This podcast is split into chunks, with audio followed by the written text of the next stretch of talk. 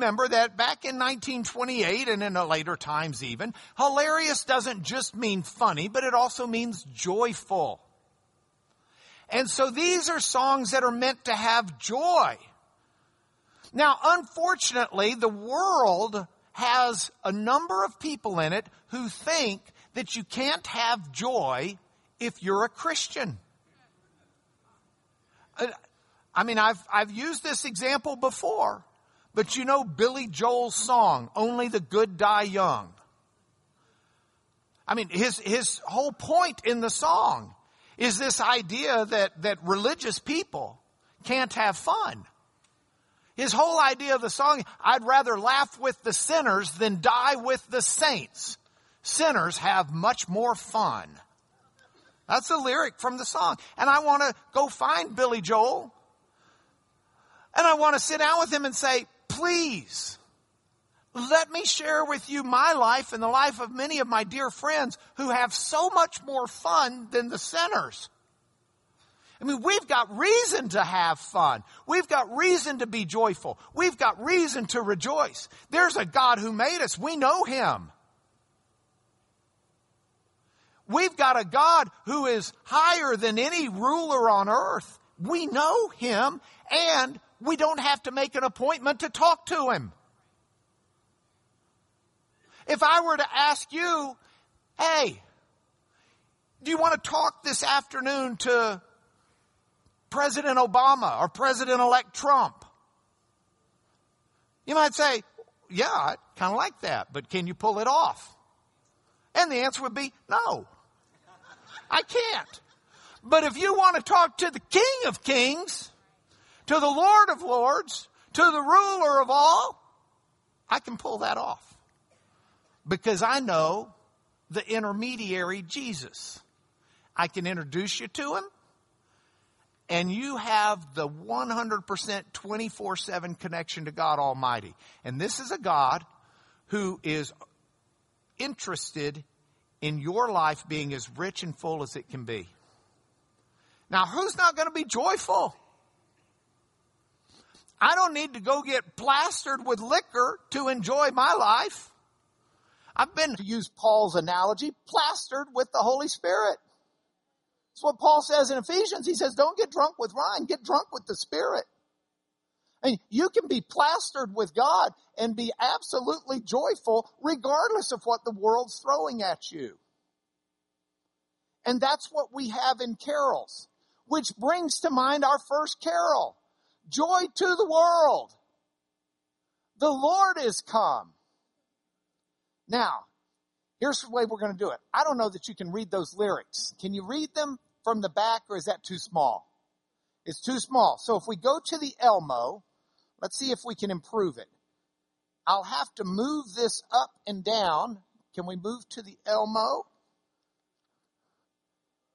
Yeah, is that big enough for you to be able to read? Okay, then we've got eight or so people that are going to help us here. Who are our singers? Come up on stage. Come on, come on, come on. Everybody give them a hand.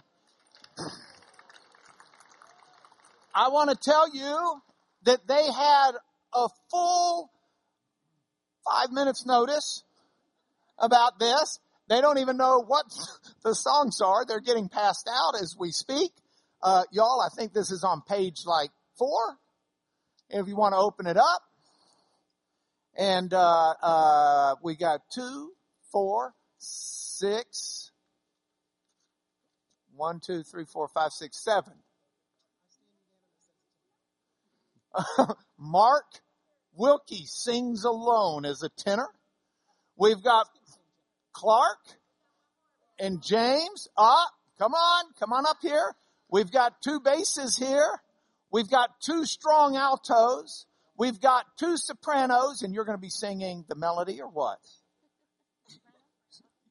She's going to sing whatever hits her. Okay? So, here's what the rest of y'all need to do. Not simply listen. We're going to sing it out. Okay? You're going to find that inner church of Christ that's non-instrumental and you're going to sing it out, right, Debbie? Okay. Who's who's uh, leading this parade? Clark.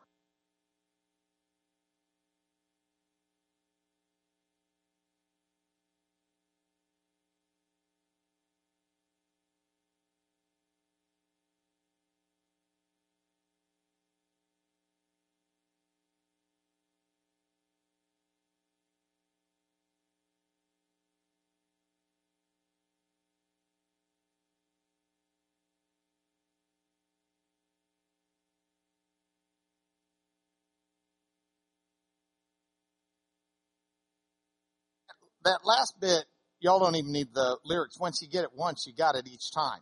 Now, look at these lyrics for a minute. Yeah, we're going to speed it up. Okay, because otherwise we're going to make it through two hymns. Okay? Uh, yeah, yeah, and let's, let's, everybody remember you're supposed to be smiling. This is joy to the world. Okay? All right. Uh, we're going for the second verse. Okay? Let's go.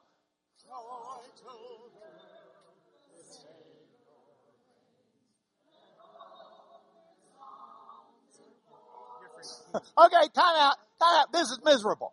Okay. We're going to do one key and one key alone. Joy to the world. Joy, joy. That's our key. Joy. Everybody's on joy. Okay, ready, set. Joy to the world. The Savior reigns. Let's their songs employ. While fields and floods, rocks, hills and plains repeat the sounding joy, repeat the sounding joy, repeat, repeat the sounding joy. Time out. Now, y'all rest your voices for a minute. While we talk, go back to the PowerPoint. Let me tell you about this hymn for a minute. Or are you ready to be shocked? All right, the hymn, I've reproduced the lyrics there in green. Joy to the world, the Lord is come. Let earth receive her King. Let every heart prepare him room, and heaven and nature sing. Joy to the earth, the Savior reigns. Let all their songs employ. While fields and floods, rocks, hills, and plains repeat the sounding joy. No more let sin and sorrows grow, nor thorns infest the ground. He comes to make his blessings flow far as the curse is found. He rules the world with truth and grace and makes the nations prove the glories of his righteousness and the wonders of his love. I'd like to compare that to Psalm 98 for a moment. So keep that fresh in your brain as you look at Psalm 98. If we go to the Elmo, Elmo. Okay. Sing to the Lord a new song, for he's done marvelous things. His right hand and his holy arm have worked salvation for him. The Lord has made known his salvation and revealed his righteousness in the sight of the nations. He's remembered his steadfast love and his faithfulness to the house of Israel. All the ends of the earth have seen the salvation of our God. So make a joyful noise to the Lord, all the earth break forth into joyous song and sing praises. Sing praises with the lyre, with the lyre and the sound of the melody, with trumpets and the sound of the horn. Make a joyful noise. Noise. Let the sea roar, all that fills it. The rivers clap their hands. The hills will sing for joy before the Lord, for he rules the earth, comes to judge the earth, and with righteousness and the peoples with equity. Now, those should seem related. Because the lyrics, if we go back to the PowerPoint, the lyrics of Joy to the World were written by Isaac Watts in the 1700s off of Psalm 98. Now here's the rub. He didn't write it as a Christmas song. He wrote it about the second coming of Jesus. So the lyrics are actually about when Jesus returns, not the advent and the first coming and the incarnation. This is not a nativity carol. It's a carol about the second coming. Joy to the world. The Lord is come. Let earth receive her king, Jesus coming again. Let every heart prepare him room and heaven and nature sing. Joy to the earth. The Savior reigns. He comes again. Let all their songs employ. Fields, floods, rocks, hills, plains. Repeat the sounding joy. No more let sin and sorrows grow. No more let thorns infest the ground, the curse. For he comes to make his blessings flow far as the curse is found. He rules the world with truth and grace, and he makes the nations prove the glories of his righteousness and the wonders of his love. Isn't that kind of cool to realize? Now here's the coolest part for me, as I put it in this slide. Both the first coming of Jesus and the second coming of Jesus center on God being made right with his people. The reason Christmas is incredible is not because God became human and that's the end of the story.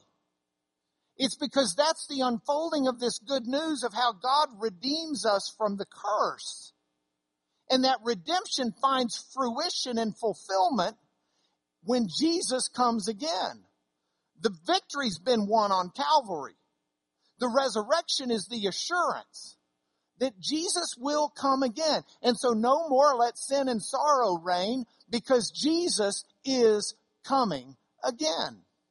Make sense? So this is a Christmas carol worth singing with an eye not only towards the first coming of Jesus, but the last coming of Jesus.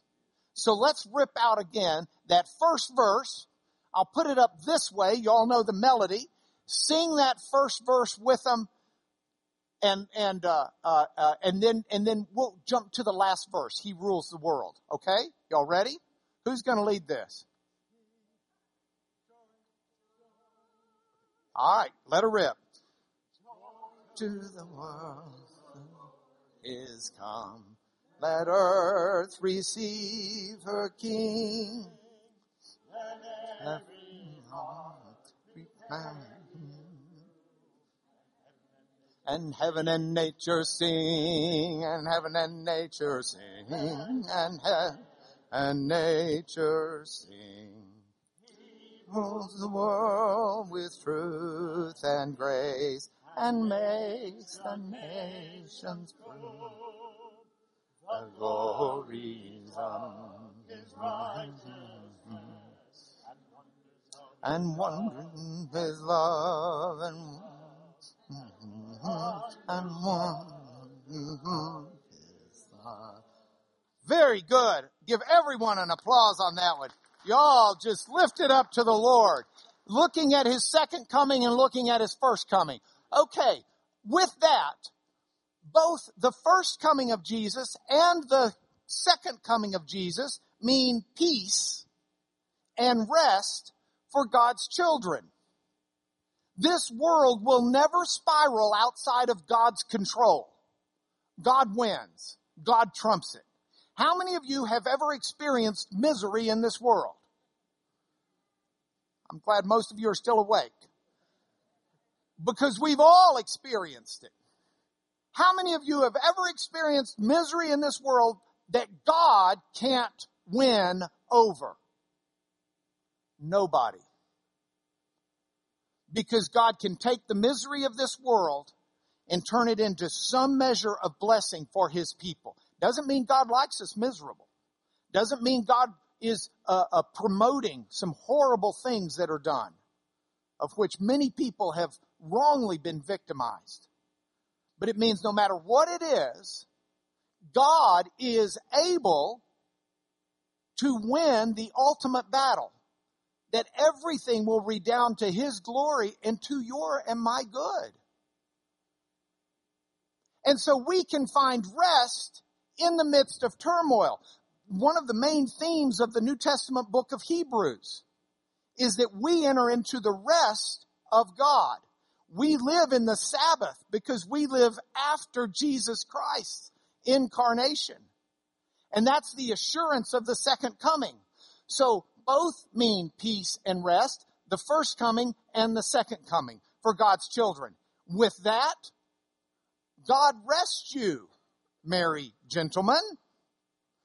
Let's see if I can't find the lyrics to put up here for the rest of you. This is not one that we typically all know off the top of our heads, but uh, maybe it should be. It's got some pretty good theology in it.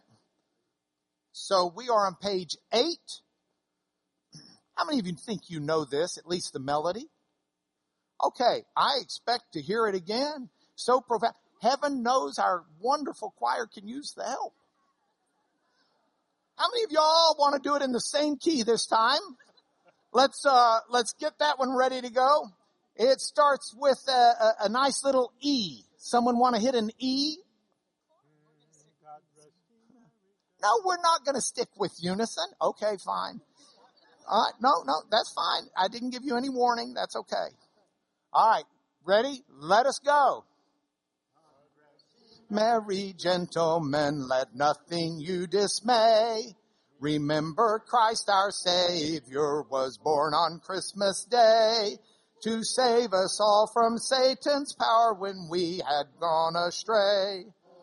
Tidings of comfort and joy, comfort and joy. Oh, tidings of comfort and joy. Time out. Let's look at that. Lyrically, this is really good. God rest you, merry gentlemen. Don't let anything have you dismayed. Some people, Christmas season is, is really tough. There are a lot of people who tell me that in every family, there's one person that's guaranteed to make it a tough Christmas. I don't know if that's true or not because I've been blessed with an incredible family where I'm probably that guy. So for me, it's great. For everyone else, it's, oh my gosh, Mark's going to be here. Um, so let me speak to my family. God rest you, merry gentlemen. Let nothing you dismay. Remember, Christ our Savior was born on Christmas Day to save us all from Satan's power when we were gone astray. That's a tiding of comfort and joy. So don't be dismayed. Be comforted. Be joyful. As the second verse says, from God our heavenly Father, a blessed angel came and unto certain shepherds brought tidings of the same. How that in Bethlehem was born the Son of God by name. Fear not. Then said the angel, let nothing you affright. This day is born a Savior of a pure virgin bright to free all those who trust in him from Satan's power and might. O tidings of comfort and joy. Um, that's pretty good stuff. So we're going to sing that third verse, and then um, we'll move to the next carol. You ready? Fear not then. All right go. Fear not then, said the angel, let nothing you affright. Its day is born a Savior of a pure virgin bride to free all those who trust in Him from Satan's power and might. Oh, tidings of comfort and joy, comfort and joy. Oh, tidings of comfort and joy. Now, after I've bragged on that theologically, I need to also diss it a little bit. Jesus was not born on December 25th. I know it. I'm sorry. We don't know why we celebrate it December 25th either. We don't know when he was born. About all we know for certain is it wasn't December 25th for the shepherds to have their sheep out at that uh, uh, part of the world tells you out in the field it wasn't December 25th. December 21st of all, the early church did not even celebrate the birth of Christ. The earliest church, you go to Acts, the church thought Jesus was returning any day now. And they weren't celebrating much of any holidays. You don't even read about an Easter service in the New Testament. But as time began to reveal God's plan and God's patience and God's desire for a world to be saved, as that plan began to be revealed, the church began to realize that, that they didn't want to lose track of certain things of merit and value. The very first gospel likely written was the gospel of Mark. And you're not going to read much about the birth of Christ in the Gospel of Mark. If you want to read about the birth of Christ, you need to go to the Gospel of Matthew or the Gospel of Luke. Because as the church was getting more distance, that became more important. The earliest church references we have to celebrating the birth of Christ are actually from a heretical movement called the Gnostic movement. The Gnostics weren't too big on the death of Christ. In fact, it threw their whole theology for a loop. But they were really good about the birth of Christ, so they would celebrate the birth of Christ. Some of the earliest Christians didn't think it right to do. But once the church recognized that it was a good thing, then the church began to address, okay, well, when was he born? And at that point it was too late. So there have been mainly three theories as to why we celebrate on December 25th. One theory is that uh, December 25th was right at the end of the Roman Saturnalia festival, where they were all uh, consumed by the passions and the the the drunken partying and revelry of Saturnalia, worshiping the sun god Saturn. So it was real easy for the Christians at that time to slip in a celebration and a worship of uh, uh, Jesus, the Son of God that, that is the predominant view over in Europe. In America, I think this point uh, among scholars, the predominant view is actually more of what's called the calendar view. And that is there was a time period in uh, the first few centuries of the church when there were a number of people who thought that really holy people would die on their birthday because they didn't read the Bible um, they, they read the Bible and, and they took it seriously, but they didn't read it with uh, necessarily the mindset that we, for instance, would read it with.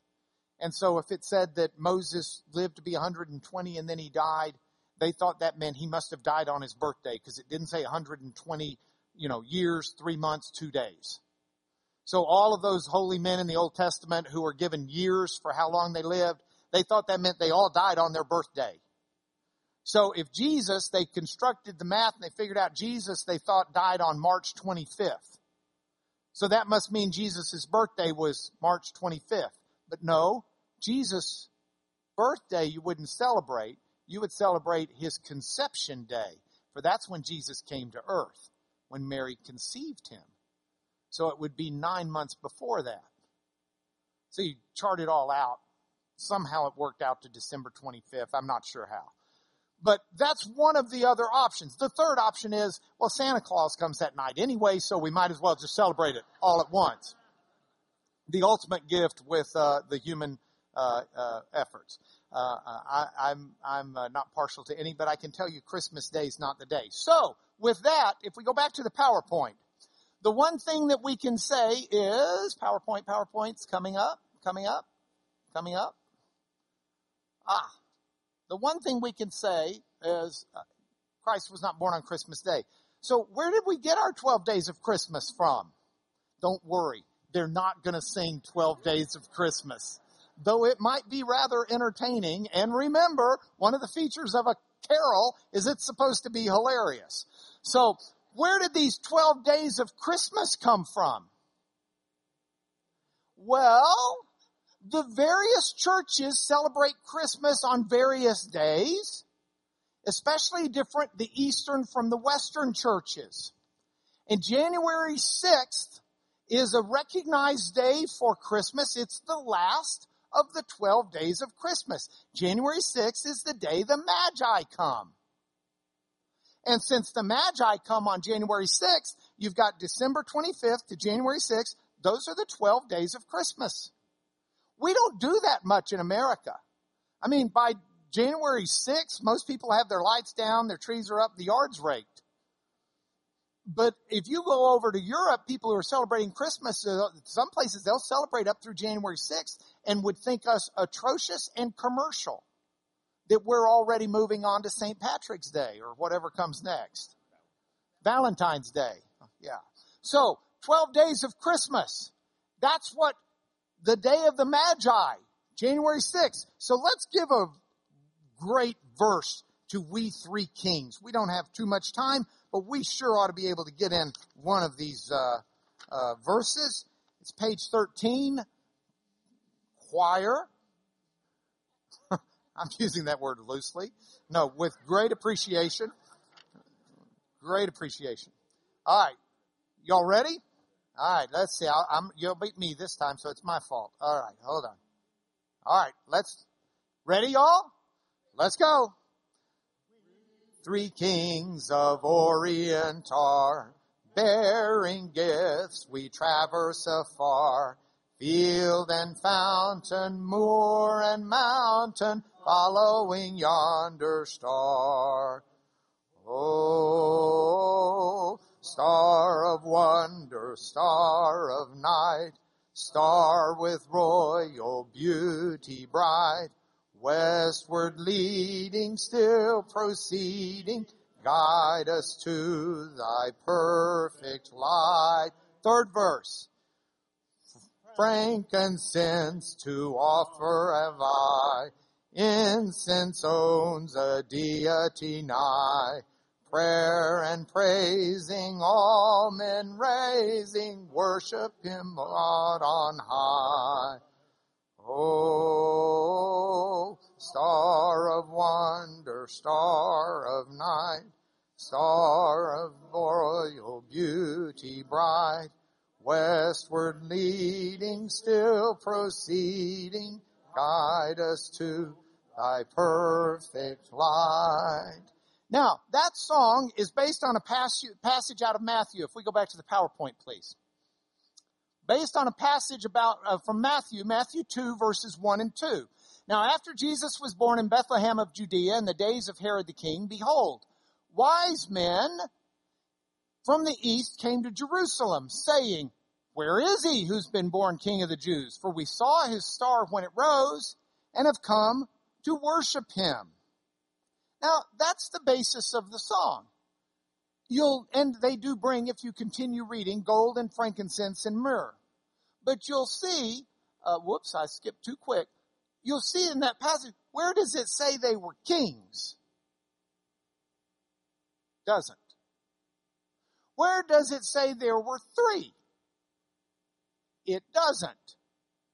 So where did our church tradition get we three kings of Orient are? couple of places. Start with Isaiah 60 verses 3 and 6. Nations will come to your light and the kings to the brightness of your rising. The early church understood that to be a reference to the Magi who were coming to the bright light, to the star as they followed it to find Jesus. The nations wise men from the east. Nations means outside of Israel. The Goyim, the, the ethnos. The nations will come to your light and the kings to the brightness of your rising, the star. A multitude of camels will cover you. They're bringing camels. They will bring gold and frankincense and will bear good news of the praises of the Lord. Now I know what you're thinking. You're thinking, where's the myrrh? Murr was the name of one of the Campbells. It's actually Murray, but they call him Murr for short. So they'll bring gold and frankincense and will bear good news. The good news in Greek is our word gospel. Euangelos in the Greek. And, and the, this, the, the Greek translation of the Old Testament at the time of the early church actually uses that word here. They will bring, bear the gospel of the praises of the Lord. So the church said that must be kings, the wise men who came, the magi. Now, how do we know three? Some people say, well, gold, frankincense, and myrrh the camel. Um, not necessarily. Origen from Alexandria was in, in that early church stage. He was one of the leaders at reading the Old Testament allegorically. And so he took this passage out of Genesis 26, 26 through 31. And in the passage, let's throw it up here, Genesis 26, 26 through 31. In the passage, we read about the following. And this is in reference to Isaac, the son of Abraham. Now, Origen believed that Isaac was a prototype or a foreshadowing or an allegorical example of Jesus. And that's why Abraham was going to offer him as a sacrifice. And God said, no, no, no, don't really do it. You know, stop. I'm going to sacrifice my son instead. But that was to show us that Isaac is considered a prototype for Jesus. And so when we read about Isaac, the stories that were included in the Torah were reading about Jesus. And that was the thinking of Origen. So Origen gets to this passage. When Abimelech, and Abimelech was a king in that area, he was king of the Philistines. When Abimelech went to Isaac from Gerar with Ahuzath his advisor and Phicol the commander of his army, so it's how many people? Three. Isaac, seeing them, said, Why have you come to me, seeing that you hate me, and you've sent me away from you? They said, We see plainly the Lord has been with you. So we said, Let there be a sworn pact between us, between you and us. Let us make a covenant that you'll do us no harm, just as we've not touched you and have done to you nothing but good, and have sent you away in peace. You're now the blessed of the Lord. So he made him a feast. They ate, they drank, in the morning, they rose early, they exchanged their oaths, and Isaac sent them on their way in, they departed from him in peace.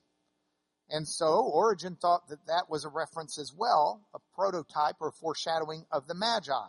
So now we have we three kings of Orient are. If we go back to the PowerPoint. And that's the basis for that uh, uh, hymn or carol. Now, while we're on the subject of church tradition, how about this one? Who was good King Wenceslas and what was he doing on the feast of Stephen? You guys got that one? All right. What page is good King? Look, we got to sing this. And when you sing this, you've got to enjoy it. I mean, come on, this is dun, dun, dun, dun. You got to feel German almost or Czech, okay? You ready? All right, let's have fun with it. King Wenceslas looked out on the feast of Stephen when the snow lay round about, dipping crisp and even. Brightly shone the moon that night, though the frost was cruel. When a poor man came inside, gathering winter fuel. All right. Now we'll pause for a moment and read some of these words.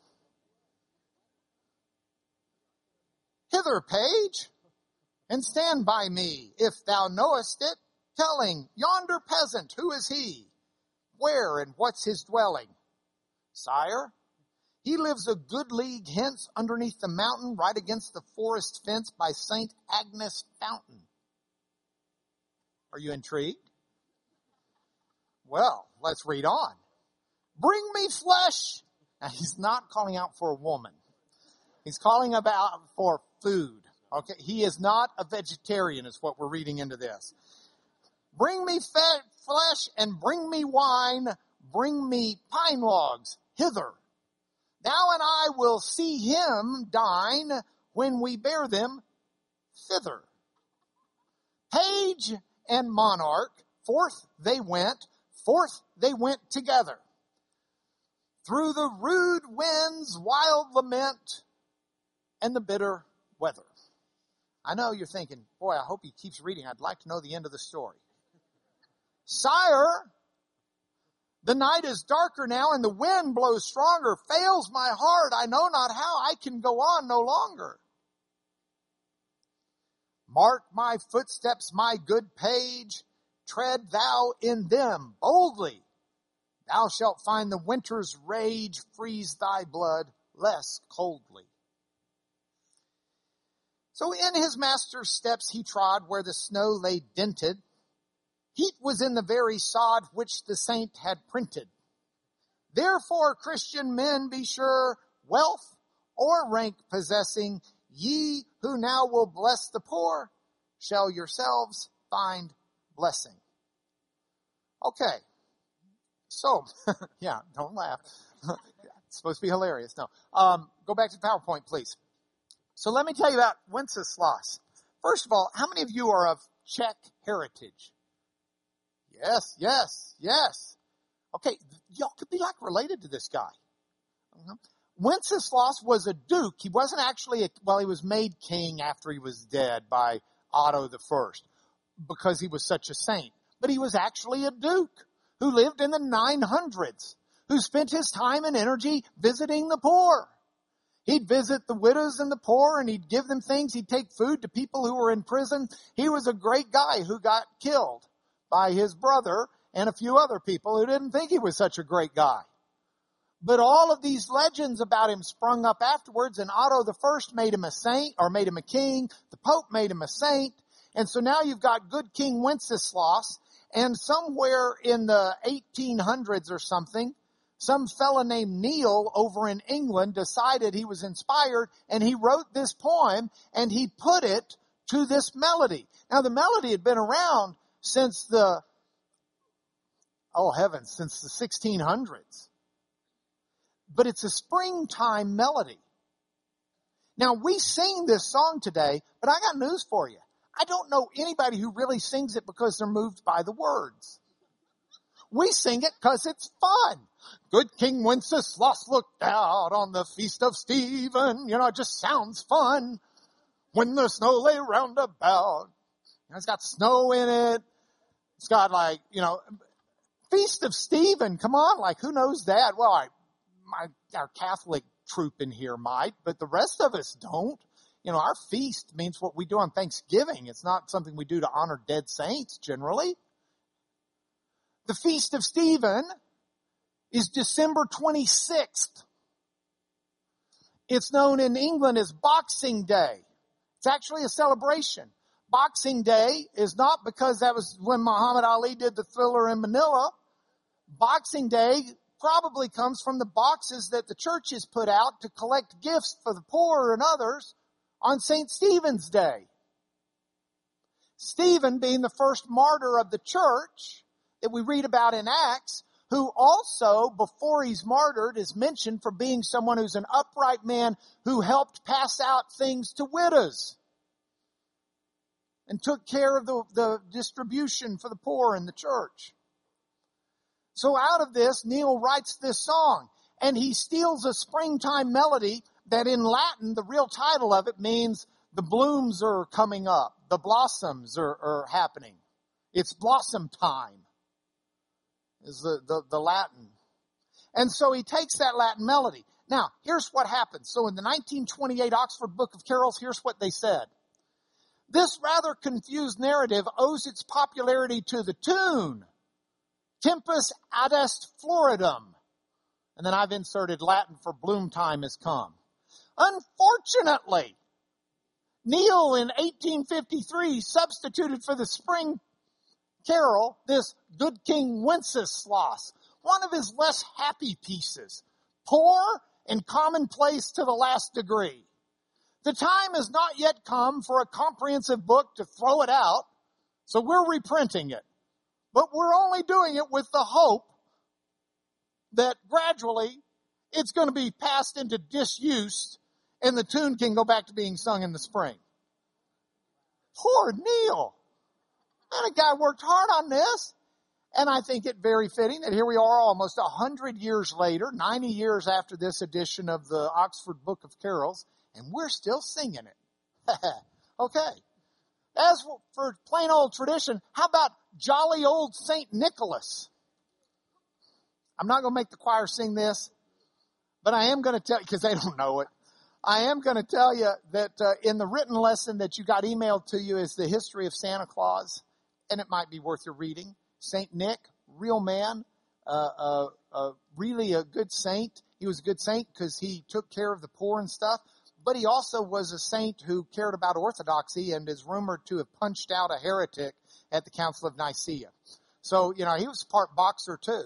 Um, jolly old Saint Nick, don't cross him or he's got a cross for you.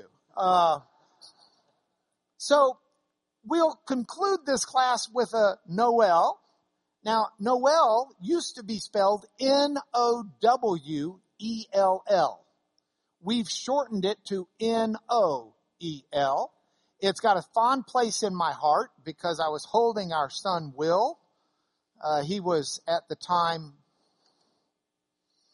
well, he would have either been one or, well, he, he was either 14 months or he was 26 months. But I was holding him at church as we sang it, and you know, you've got the chorus, No, well, no, well. And he looks up at me as I'm singing it and he says, No will? No will? And he thought I was like saying no will, which I wasn't. But Noel is a word that basically means a, a song of Christmas, a Christmas song, an exclamation of joy is what it originally was, which takes us right back to what Christmas carols were. They were an explanation of joy.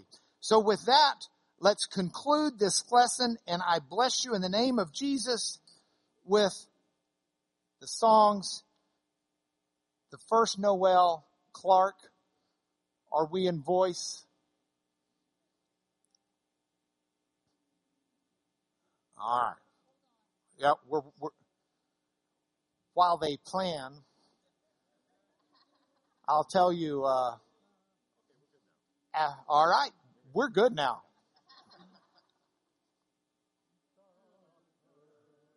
Noel, the angel did say, was to certain poor shepherds in fields as they lay in fields where they lay keeping their sheep on a cold winter's night that was so deep. Noel, Noel, Noel, Noel, born is the King of Israel. Thank you guys so much. Can we thank them again? I want to thank you all for a fantastic year. Thank you for honoring us with your time. May God bless each of you with a joyous, safe holiday. See you January the 8th.